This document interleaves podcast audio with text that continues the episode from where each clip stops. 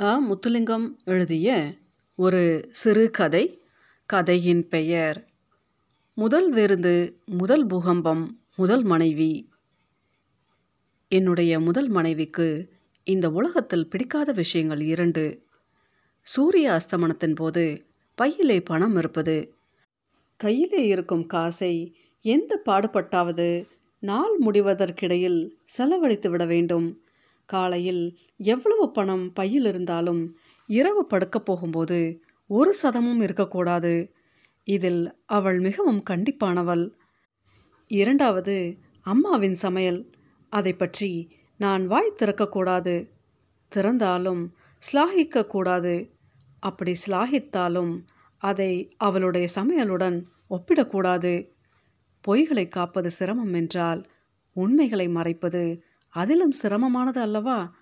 அம்மா சாதாரண கிராமத்துக்காரி. கிராம பெண்கள் போலவே ஈடுபாட்டோடு சமைப்பார். என் முதல் மனைவியைப் போல சமையல் வகுப்புகளுக்கு போய் பாடம் கற்றிருக்கவில்லை. இன்னும் காசு செலவழித்து அழகுபடுத்தவோ ரோஜாப்பூ உதிரும் சோடனை செய்யவோ பழகவில்லை. ஆனால் அம்மா செய்யும் சமையல் ருசியானது. எந்த உணவின் ஒரு பகுதியை சுவைத்தாலும் அது ஆயுளுக்கும் மறக்க முடியாதபடி இருக்கும். சிறு வயதாக இருந்தபோதே அம்மா ஆதார சுவைகளை ஆய்ந்து அறிந்து விட்டார். வண்ணத்துக்கும் நீலம் சிவப்பு மஞ்சள் என்ற மூல நிறங்கள் இருப்பது போல ருசிக்கு இனிப்பு உப்பு புளிப்பு கைப்பு என்ற சுவைகள். விஞ்ஞானிகள் கண்டுபிடித்த இந்த உண்மை அம்மாவுக்கு அப்பொழுதே தெரிந்திருந்தது. இந்த நாளையும் வெவ்வேறு விகிதத்தில் கலந்து பத்தாயிரம் புதிய சுவைகளை தயாரித்து விடுவார். மிக சிறிய வயதிலேயே என் ரசனை கூர்மையாகிவிட்டது. அம்மா சமைக்கும்போது ருசி பார்த்து அபிப்பிராயம் சொல்ல பழக்கப்பட்டிருந்தேன். உண்மையில் அவருக்கு என் மதிப்பீடுகள் தேவையில்லை. எனக்கு அது ஒரு வித பயிற்சி தான் என்று இப்போது புரிகிறது. புளியம்பூ சம்பளை கண்டுபிடித்தது நான் தான்.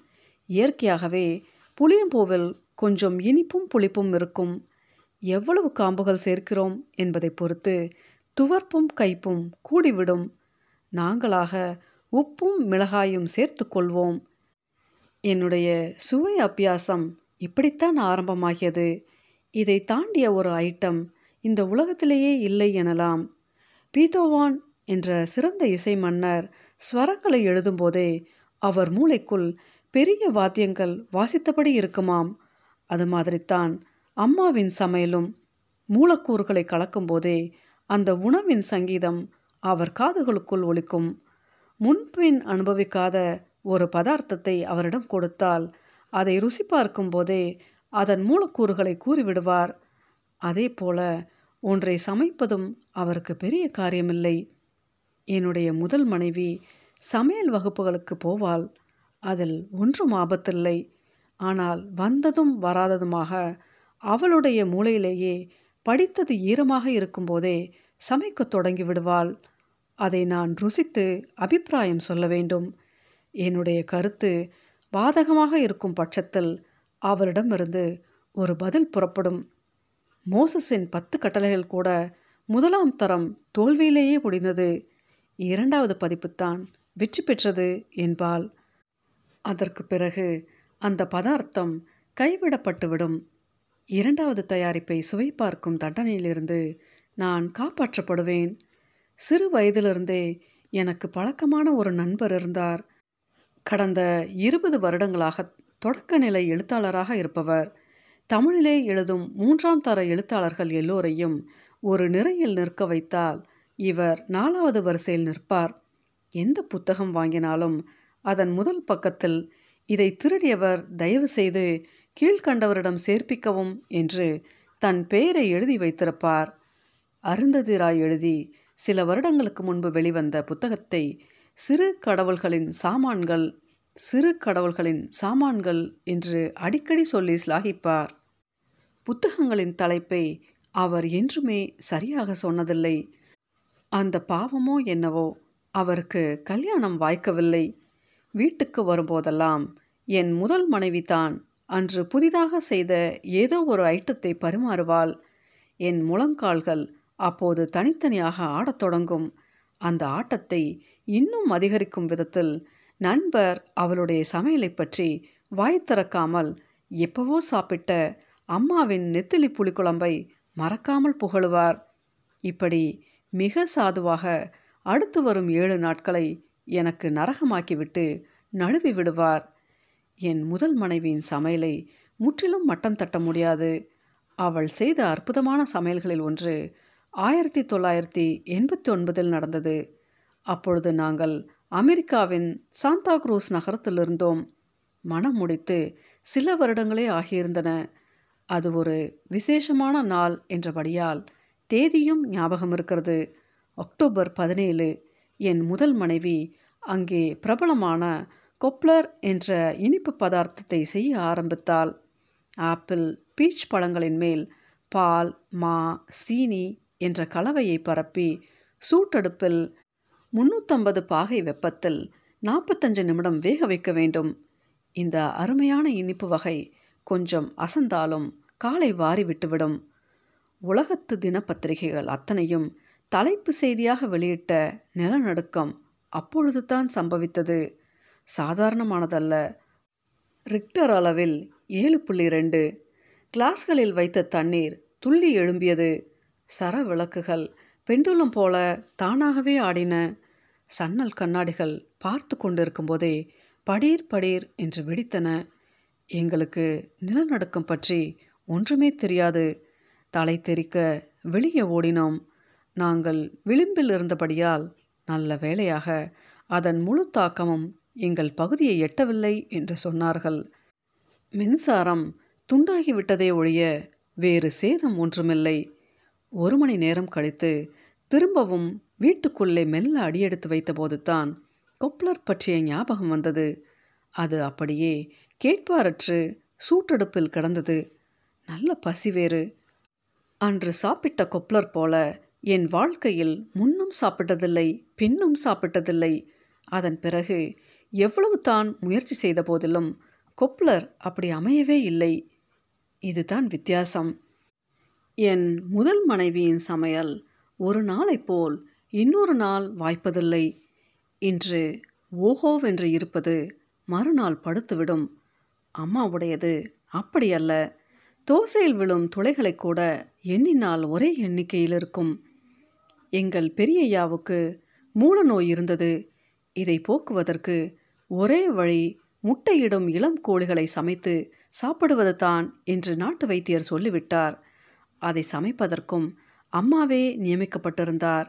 அம்மா அழகான ஒரு கோழியை ஆசையாக வளர்த்து வந்தார். புள்ளி போட்ட வித்தியாசமான கோழி அப்பொழுது தான் அது முட்டையிடத் தொடங்கியிருந்தது. ஒரு வார்த்தை அம்மா எதிர்த்து பேசவில்லை. முட்டையிட அவசரமாக இடம் தேடித்திருந்த கோழியை பிடித்து வெட்டி சமைத்தபோது அதன் வயிற்றில் இன்னும் ஒரு மணி நேரத்தில் பிரசவமாக வேண்டிய முட்டை ரெடியாக வாசலில் இருந்ததாம். அதைத் தொடர்ந்து கோர்வையாக பல முட்டைகள் பல சைஸ்களில் கடைசி முட்டை பள்ளி முட்டை அளவில் இருந்தது. பெரியய்யா கோழியையும் அது இட உத்தேசித்திருந்த முட்டைகளையும் ருசித்து ருசித்து சாப்பிட்டார்.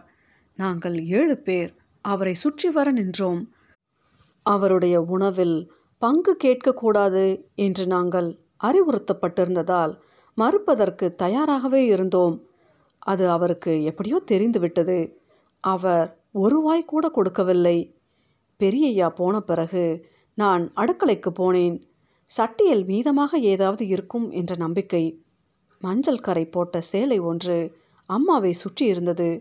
திருப்பி வைத்த ஒரு ஓடத்தைப் போல முதுகு வளைந்து தெரிந்தது. இரண்டு கைகளாலும் முகத்தை பொத்தியபடி இருந்ததால் நான் வந்ததை கவனிக்கவில்லை. அவருடைய முதுகும் தோள்பட்டையும் அசாதாரணமாக குலுங்கிக் கொண்டிருந்தன. பெரியய்யாவுக்கு மூலவியாதி போய்விடுமா? என்று நான் கேட்க நினைத்ததை கேட்காமலே திரும்பிவிட்டேன். வியாதிக்காரர்களுக்கு மாத்திரம்தான் அம்மா சமைப்பார் என்றில்லை. எங்கள் வீட்டுக்கு விருந்தாளிகள் வந்தபடியே இருப்பார்கள். காலையில் மத்தியானத்தில் மாலையில். ஒரு நாள் ஒருத்தர் இரவு பத்து மணிக்கு மேலே வந்தார். அம்மா சமையல் பாத்திரங்களை கழுவி கவிழ்த்து வைத்து விட்டார். என்ன செய்வது? தோட்டத்திலே கீரை இருந்தது. அதை ஆய்ந்தார். வெயிலிலே காய்ந்த பிலாக்கொட்டையை நீளம் நீளமாக வெட்டி உப்பும் மிளகாய்த்தூளும் கலந்து பொரித்தார். அன்றுதான் மரத்திலிருந்து இறக்கிய இளநீர் குலைகளில் அம்மா இரண்டு முட்டுக்காய்களை சுண்டி சுண்டி தேர்ந்தெடுத்தார். அதன் வழுக்காய் இலசாகவும் வழுவழுப்பாகவும் ஆட்டு செவி பருவத்தில் முறியாத தன்மையுடனும் இருந்தது. அம்மாவுக்கு இந்த மரக்கறியை இந்த மாதிரி வெட்ட வேண்டும் என்ற முறை முக்கியம். வெண்டைக்காய் என்றால் தோடு தோடாக வெட்டுவார். கத்திரிக்காய் என்றால் கீழம் கீழமாகத்தான் கேரட் என்றால் அரை சந்திர வடிவம். அப்படியே வழுக்காயை சரசதரமாக வெட்டி ஒரு குழம்பு வைத்தார். விருந்துக்கு வந்தவர் இதற்கு முதல் வாழ்க்கையில் இப்படி அனுபவித்ததே இல்லை என்பது போல் ஆசையோடு சாப்பிட்டார். கடைசி வரை அவர் சாப்பிட்டது வழுக்காய்க்கறி என்பதை அவரால் யூகிக்க முடியவில்லை. அம்மாவிடமிருந்த இன்னொரு உயர்ந்த குணாம்சம் சமைக்கும் பதார்த்தம் வெந்துவிட்டதை தீர்மானிப்பது. மற்றவர்களைப் போல அம்மா அதை நேரத்தை வைத்து முடிவு செய்வதில்லை. ருசித்து பார்த்தும் தீர்மானிப்பதில்லை. அதன் மனத்திலிருந்தே கணித்து விடுவார். ஒரு நாள் கணவாய் அடுப்பில் வெந்து கொண்டிருந்தது. கணவாயை சுத்தமாக கழுவி கலருக்காக ஒரு சொட்டு மை போட்டு முருங்கைப்பட்டையும் கலந்து வேக வைத்தார். இது மிகவும் விழிப்பாக இருக்க வேண்டிய நேரம். கொஞ்சம் குறையாவித்தால் வேகாது கூடாவித்தால் இறுகிவிடும். அந்த சமயம் பார்த்து பக்கத்து விட்டு கனகமாக்கா வந்து விட்டார். அம்மா அவருடன் வெளியே இருந்து பேசினார். ஆனால் அவருடைய மூக்கு மட்டும் அடுக்கலையிலிருந்து வரும் வாசனையிலேயே கவனமாக இருந்தது. அந்த மனம் ஒரு கட்டத்தை அடைந்ததும் அம்மா உள்ளே வந்து கறியை சட்டென்று இறக்கி வைத்து விட்டார். உப்பு புளி அளவுகள் கூட அவருக்கு மனத்திலேயே தெரிந்துவிடும். இப்படி பல தந்திரங்கள் அவரிடம் இருந்தன. உளுத்தம் களி கிண்டும்போது கொஞ்சம் கொஞ்சமாக தண்ணீர் பதம் கட்டியாகிக் கொண்டே வரும். அடிக்கடி அகப்பையை காம்பால் குறுக்காக கீறுவார். தண்ணீராக இருந்தால் கீறல் உடனே அழிந்துவிடும். கட்டி வற்றி போனால் மறையாது. கீரிய கோடு இரண்டு செகண்ட் கழித்து மறைந்தால் அதுதான் இறக்குவதற்கு சரியான தருணம் என்பார் அம்மா. அம்மாவின் முழு திறமையும் வெளிப்படுவது ஆட்டுக்கறி பிரட்டல் செய்யும் போதுதான். அதன் ஆயத்தங்கள் ஆறு மாதம் முன்பாகவே எங்கள் வீட்டில் தொடங்கிவிடும். ஆட்டை வளர்க்கும் போதே ஐயாவிடம் அம்மா சொல்லி வைத்துடுவார். ஆடு ஒரு பருவமான எடையை எட்டியதும் அதன் முழு சாப்பாடு பொறுப்பையும் அம்மா ஏற்றுக்கொள்வார். அதன் பிறகு ஆட்டின் கண்ணில் புள்ளையே காட்ட மாட்டார் சோறு பருப்பு வெல்லம் வெண்ணெய் இஞ்சி என்றே ஊட்டுவார். பார்த்து கொண்டு இருக்கும்போதே அதன் பின்பாகம் பெருத்து கொண்டு வரும். அந்த பகுதி இறைச்சித்தான் அம்மாவின் பங்காக கிடைக்கும். கருஞ்சிவப்பாக கொழுப்பிலை மிதந்து கொண்டு தொடுவதற்கு மிருதுவாக மினுங்கும். மிளகாய்த்தூள் வெங்காயம் வெள்ளைப்பூண்டு உப்பு என்று சேர்த்து மெல்லிய சூட்டில் இறைச்சியை அதன் கொழுப்பிலேயே வதக்குவார். அதன் பிறகு பச்சை மிளகாயை நீலவாட்டில் கீறி போட்டு தக்காளி இஞ்சி கருவாய் ஏலக்காய் என்று சேர்த்து பிரட்டி அது கட்டியாக இருக்கும் சமயத்தில் கொத்தமல்லி கீரை கொஞ்சம் சேர்த்து இறக்குவார். வாசம் கமகமவென்று எழும்பும். பற்களாலே இறைச்சியை மெல்லும் முன் நாக்கின் நடுவிலே ஒரு நிமிடம் நிறுத்தி அப்புறம் மெல்ல ருசியை உறிஞ்ச வேண்டும். அப்படித்தான் அது முழு சுவையையும் அனுபவிக்கலாம். ஆனால் இது எங்களுக்கு வருடத்துக்கு ஒரு முறை மட்டுமே கிடைக்கும் விருந்து. அப்படியும் மோசமில்லை. ஏனென்றால் ஒரு வருடத்துக்கு அந்த ருசி நாக்கிலேயே தங்கியிருக்கும். அருமையான மாலை வேளை. யாரோ ராட்சசன் அடித்து விழுத்தியது போல சாந்தா குரூஸ் ஆகாயம் சிவந்து போய் கிடந்தது. இன்னும் சில நிமிடங்களில் நட்சத்திரங்கள் தோன்றிவிடும். நான் சொகுசு நாற்காலியில் சாய்ந்திருந்து சன்னல் வழியாக ரோட்டை பார்த்து கொண்டிருந்தேன். கையிலே விரித்தபடி கிடந்த தடித்த தோல் அட்டை போட்ட இத்தாலோ கால்வினோவின் நாவல். கதாநாயகன் மரத்திலே ஏறி கீழே இறங்க மறுத்தது. நாற்பதாவது பக்கத்துக்கு மேலே நகர மறுத்தது. ஒரு மாது குழந்தையை தள்ளுவண்டியில் தள்ளியபடி நடந்தால் படு வேகமாக ஓடக்கூடிய ஒல்லியான கருப்பு பெண் அவர்களை கணத்தில் கடந்து வேகமாக ஓடினாள். முதல் மனைவி சமையல் கட்டில் பரபரப்பாக இயங்குகிறாள். இடைக்கிடை தலையை தோல் மூட்டில் சாய்த்தபடி எதையோ உன்னிப்பாக படிக்கிறாள். என்று ஏதோ விசேஷமானது மேசிக்கு வரப்போகிறது. பால் ஆடை அலங்கரிக்கும் டேட் புட்டிங்காக கூட இருக்கலாம். காரியம் இப்படியே போய்க்கொண்டிருந்தால் எவ்வளவு நன்றாக இருக்கும். நாங்கள் சாந்தா குரூஸை விடுவதற்கு இன்னும் சில மாதங்களே இருந்தன. திடீரென்று அம்மாவின் கடிதம் வந்தது. அவர் வருகிறார். பசிபிக் மகாசமுத்திரத்துக்கு மேலே இரண்டு பெரும் காற்றுகள் உருண்டு திரள்வது போல் ஓர் உணர்வு எனக்கு ஏற்பட்டது. அம்மா பெரும் சமையல் செய்ய திட்டமிட்டு சிறு சிறு பொருட்களை எல்லாம் சேகரித்து வருவார். அதில் எனக்கு மிகவும் விருப்பமான நெத்திலியும் இருக்கும். என் மனைவியிடம் மிக்சி கிரைண்டர் ஜூஸர் என்ற பல உணவு தயாரிப்பு கருவிகள் இருந்தன. வெட்டுவதற்கு கூட பல ரக மெஷின்கள் விதவிதமான உருவங்களில் பல்வேறு டிசைன்களில் தடிப்பான தாமிர அடிப்பாகம் வைத்த பாத்திரங்கள் சமையல் அறையை அலங்கரித்தன. எப்படி எப்படியெல்லாம் சமைக்க வேண்டும் என்று விரும்புகிறோமோ அப்படியெல்லாம் சமைத்து தரும் வசதிகள் கொண்ட மின்சார அடுப்பு. எங்களுடையது நாலு பக்கமும் வெளிச்சம் வரும் திறந்த சமையல் கட்டு என்றாலும் அங்கே எப்படியோ ஓர் அரண் உண்டாகிவிட்டது. அம்மாவை சமையல் கட்டுக்கு வெளியே பார்ப்பது எனக்கு விசித்திரமான அனுபவம். அதே மஞ்சள் கரை போட்ட சேலையை அணிந்திருந்தார். சேலையின் நுனியை இழுத்து பிடித்தபடி இரண்டு நாற்காலிகளில் மாறி மாறி உட்கார்ந்தார். அவருடைய சமையல் கட்டு ராச்சியத்தை யாரோ எதிரி அரசன் பிடுங்கியது போல என் முகத்தை ஏக்கத்தோடு பார்த்தார். பெரும் பயிற்சி பெற்ற அமெரிக்க சுங்க அதிகாரிகளை ஏமாற்றி கொண்டு வந்த அம்மாவின் சமையல் சாமான்களில் ஒன்று கூட சமையல் கட்டுக்குள் நுழைய அனுமதி பெறவில்லை. என் முதல் மனைவியின் பேச்சில் தேன் ஒழுகியது. இதுவே அம்மாவுக்கு அவள் கொடுக்கும் முதல் விருந்து. பலமான ஆரவாரங்களுக்கு பிறகு தயாரித்த கொப்ளரை அம்மாவுக்கு பவ்யமாக பரிமாறினாள். அது சப்பையாக இருந்தது. மூன்று நாட்கள் பழுதாகி போன ஏதோ ஒன்றின் வாசனை அடித்தது. சலவை மெஷினில் துவைத்த சட்டையில் தவற விட்டுவிட்ட நோட்டுத்தாள் போல சுருங்கி பல்லிலே இழுப்பட்டது அம்மா மிகவும் சாமர்த்தியமாக தனது அவஸ்தையை மறைத்தார். வாயை திறக்கவில்லை. என்றுமில்லாத விதமாக அன்றைக்கு அவர் என் நாடியை மெல்ல தடவி கொடுத்துவிட்டு படுக்கைக்கு போனார். நான் முதல் மனைவியிடம் சொன்னேன் இனிமேல் இந்த கொப்ளர் சனியனை செய்ய வேண்டாம். ஒவ்வொரு முறையும் நிலநடுக்கத்தின் உதவியை எதிர்பார்ப்பது சரியல்ல.